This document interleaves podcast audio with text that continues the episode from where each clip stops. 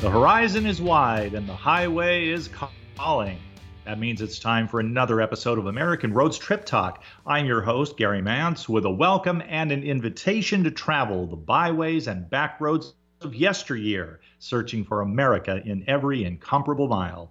Welcome once again, ladies and gentlemen. Always good to have you with us on Trip Talk. It's also very good to have with us a returning guest, a man of the car culture, a man who excels in his knowledge and appreciation of all things automotive. Why, of course, you may have guessed already. I'm talking about a local for those of us who are tuned into AM 1150. Alternative Talk in Seattle. Podcast drawn out of that and circulates worldwide. But for the locals, they'll recognize the name Mark Greene. Mark Greene is the producer and host of the Cars Yeah podcast. His is a five day a week show where he conducts interviews with the goal of inspiring automotive enthusiasts. Mark interviews successful entrepreneurs and other stars of car culture who have discovered how to work, play, and have fun with their passion for all things automotive. All things Mark Greene joining us today. Mark, we're so happy to have you. Hey, Gary, thanks for having me back. This is uh, great to be with you today. And here in the Pacific Northwest where we have a beautiful sunny day. I think this is the first time in 26 years the month of April has seen no rain. This is a, this is pretty unique for us, isn't it? Well, yes, it is. I lived in the Seattle area, various places around Puget Sound for over 20 years. And if you had an April without rain, you started to wonder if there was a problem. what is going yeah, on there? It's a, it's a pollen problem right now. And uh, the the ah. sad thing is, you know, with what's going on, we're all kind of in lockdown. We it's hard to get out and enjoy this. We're supposed to be staying home. So uh, I've just been enjoying my road trips today on the golf course where I live. I just got back from a nice long hour long walk with my wife on the uh, cart path. And so that's how I'm uh, enduring uh, lockdown isolation here during the uh, this weird, bizarre world we're living in right now. Well, you set this up perfectly, Mark, because my first question for you is how do you stay at home? A man who is one of the ultimate automotive enthusiasts I've ever encountered. Yes, lockdown is happening. That's going to be lifted in some form or fashion before long and ultimately. And I'm curious to know, Mark, are you already planning all the wonderful places you would like to visit by car as soon as you have the chance? Well, yes and no, because it seems like our our fearless leaders uh, can't seem to make up their mind sometimes whether this thing is winding down or winding up, and I can't imagine the stress on their shoulders. I would not want to be in that position at all. They're all doing the best that they can, so. I've had to cancel many trips. Uh, many were by airline, but then I would pick up a car and and travel to go see Concours events because they've been falling a bit like dominoes here, especially a lot of events that I had planned to see down in California. So I'm just kind of on hold right now, waiting to find out can I get in my car and go enjoy any of these things. We don't really know yet, so I'm just trying to be patient. And for me, doing the podcast that I do, uh, life is kind of the same. I've always worked from home. I interview people from all over the world. And by the way, I'd be remiss to tell you, Gary, since we last talked, I started a second podcast. That podcast is called Buy, Sell, Hold. It's a once a week podcast I do with Keith Martin, who's the publisher of Sports Car Market Magazine. And we interview people who have careers and lives around the automotive investment world.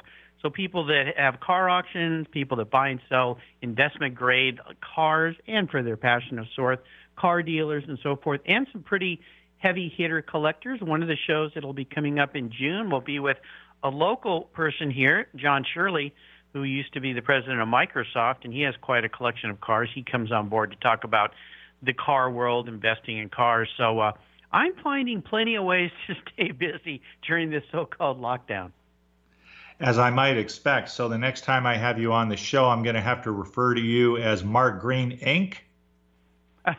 well, LLC, I guess, is the legal side of me, but yeah, I, you know, I just try to, I try to stay engaged. I was on a two-hour YouTube uh, video, live video chat last night with a gentleman named Lewis Lee and Terry Wilson, uh, Gary, and some other folks that I hang out with here, and we did a two-hour show where people can log in on YouTube. They can ask questions. It was really fun. So I think a lot of people are just they're being innovative. That's what we do here in the United States. We're very innovative. We find ways to get around the challenges that we have. So I'm staying busy. That's for sure. Life works better when you are resourceful. That's for sure, Mark. In my own case, uh, my partner Suzanne and myself, we think about the places we want to go. We had plans for summer. I don't know to what degree they're going to be derailed. We had some ideas for spring travel. That's not happening. And we just understand it's just what we're faced with. You play the hand you're dealt in this life. And so when we look ahead, there are three categories of places that Suzanne and I would like to visit. The first, of course, the national parks. Now they are closed and we understand why, but I I feel like one of those people, for example, who wants to go to every sports arena, every major league baseball park. They want to go to the stadiums where every Super Bowl has been played, that sort of thing. For us it's the national parks. We want to get back to Yellowstone. We stayed there about 3 days. It wasn't nearly enough and really you couldn't exhaust it if you stayed a week and uh, you have other Grand Teton just below Yellowstone. I have never been with Suzanne to Yosemite. Last time I was at Yosemite was in 1976. I understand the place has changed some since. And then yeah. you have uh, around the country these wonderful national parks, national treasures of ours. So that's one category. Another is the historical location. For example, if you go to Virginia, if you want to know about the presidents, if you want to know Revolutionary War history, and certainly if you want to know more about Civil War history, going where it happened, Virginia is a great place to go. And there's always the Jamestown settlement, a live archaeological site there as well. So that's another great way to go but I also have made it a point, and I'm expanding my bucket list here, Mark. I would okay. like to get, I would love to get to many more car museums than I have been able to visit, or when I went to places. For example, I go to Reno now and then. It may be several years apart, but when I get to Reno, I always enjoy it. The Reno Tahoe, beautiful country, lots of fun to be had, and I've never made it to Bill Harrah's car collection I thought they called it Harrah's Car Museum, but now I understand there in Reno they call it the National Car Museum. And yes. so, but it's Bill Harrah's collection there principally. Yes. And so I look forward to that. If I ever go to LA again, and I hope to get there, I have many friends out there. I really feel a need, if I want to see it done first class all the way by reputation, I would love to get to the Petersen Auto Museum, and I believe you have quite a bit you could share about that place. Yes, absolutely.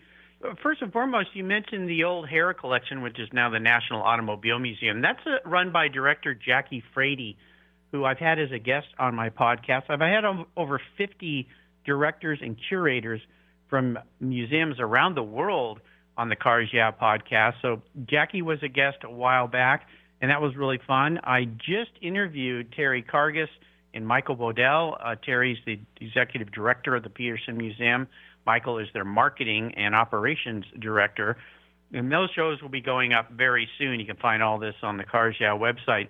But I've had so many interesting people from museums around the world.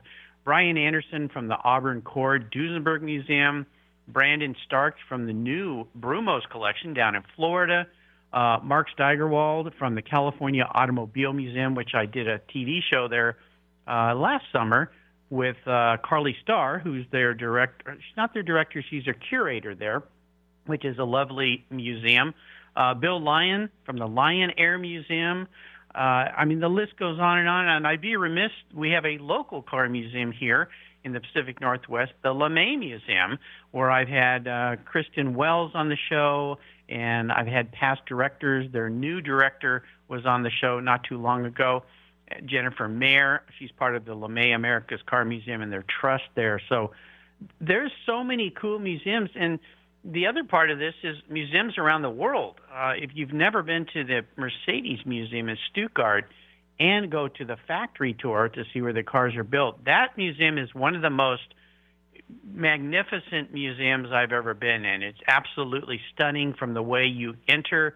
You go up this elevator with a glass door and you get to the top and the door opens and the first thing you see is a horse.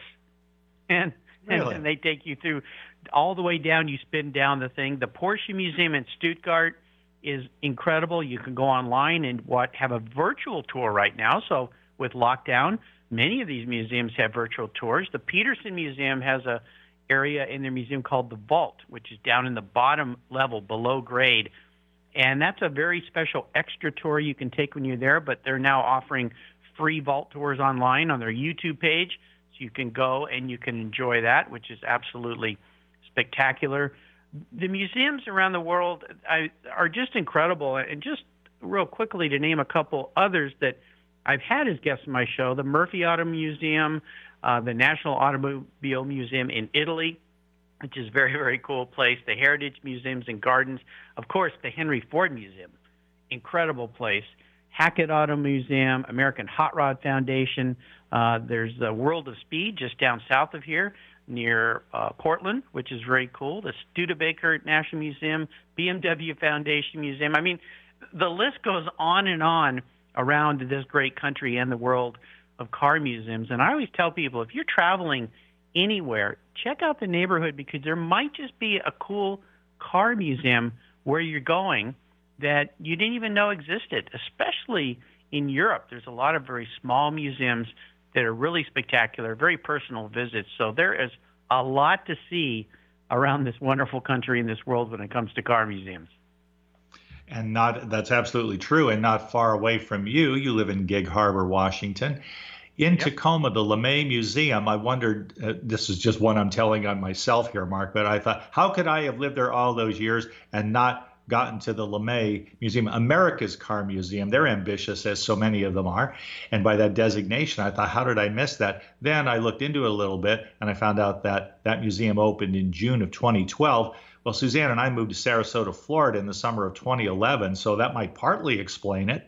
And I thought, when I get back there, I absolutely would love to go to that museum. What are some highlight features? Uh, the people listening to us live now, before it becomes a podcast, are in and around the Puget Sound area. And once I know they're closed now because we're dealing with this pandemic, but there will come yeah. a time when they fling open their doors again and they will wait to be discovered. What are some of the highlights of what might be discovered there?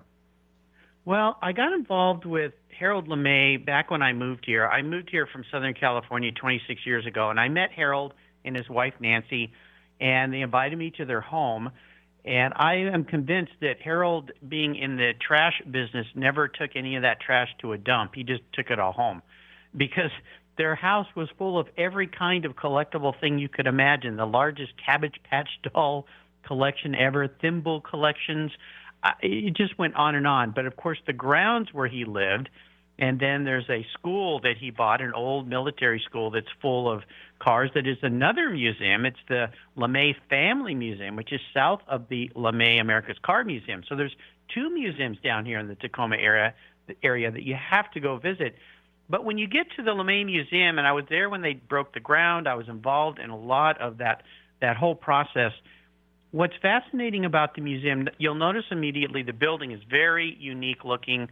It's very different. You go into the main level, and one of the things I'll ask everybody here that goes to the museum and it reopens tell me if the main floor is sloped or not. There's a very tricky optical illusion that happens when you go in there, and you'll know what I mean when you get in there. You'll think the floor is sloped, and it's not which is very fascinating. But they have revolving shows at the LeMay Museum, all different kinds of cars. They have all sorts of events. I've had my own cars on their lawn there for Concours events. They have summer events where you can go and they have impromptu car shows or dedicated car shows. Last year I had my car there when the Great Race, which is a race that happens every year, ended at the LeMay Museum. All these people drove these old cars across the country, and that was the finish of the Great Race. And then they have the regular museum of the cars that were part of Harold LeMay's collection. That is a static display basically where it doesn't change a whole lot, but they're constantly changing their displays. So you go back four or five times a year and see different cars. It's really, really fun. But it's all the activities, all the things.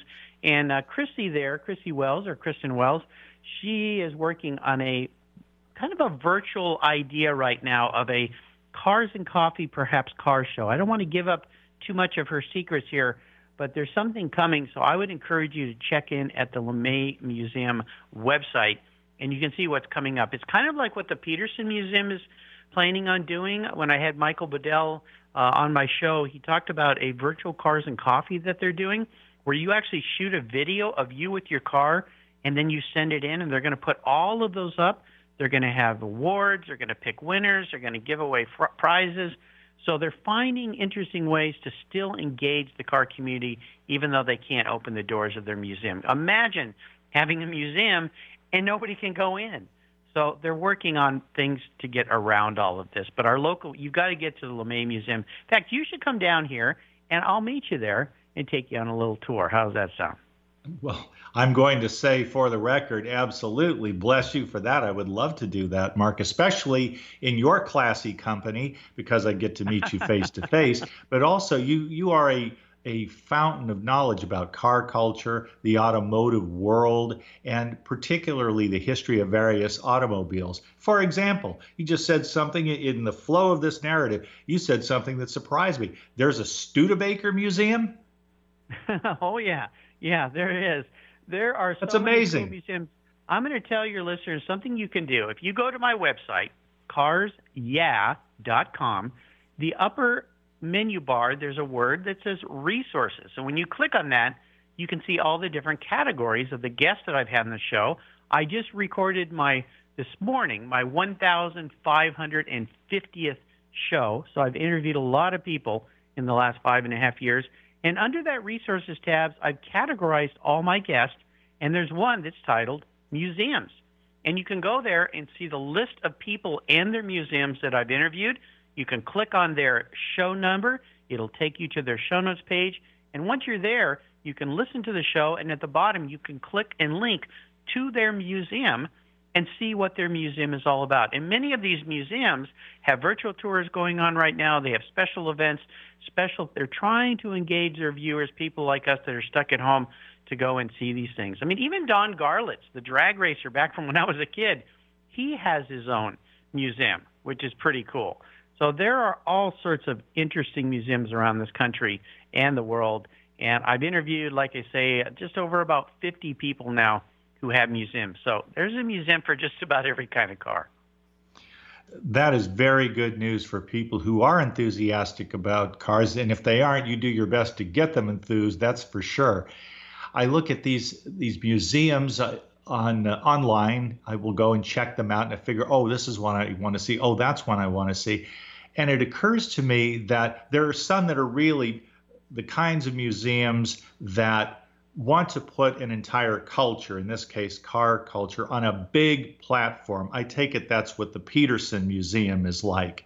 Whereas there might be something, humble as it sounds, I think it would just be a hoot to go there. And I think it's in Pennsylvania, Mark. There is a museum that's dedicated to buses.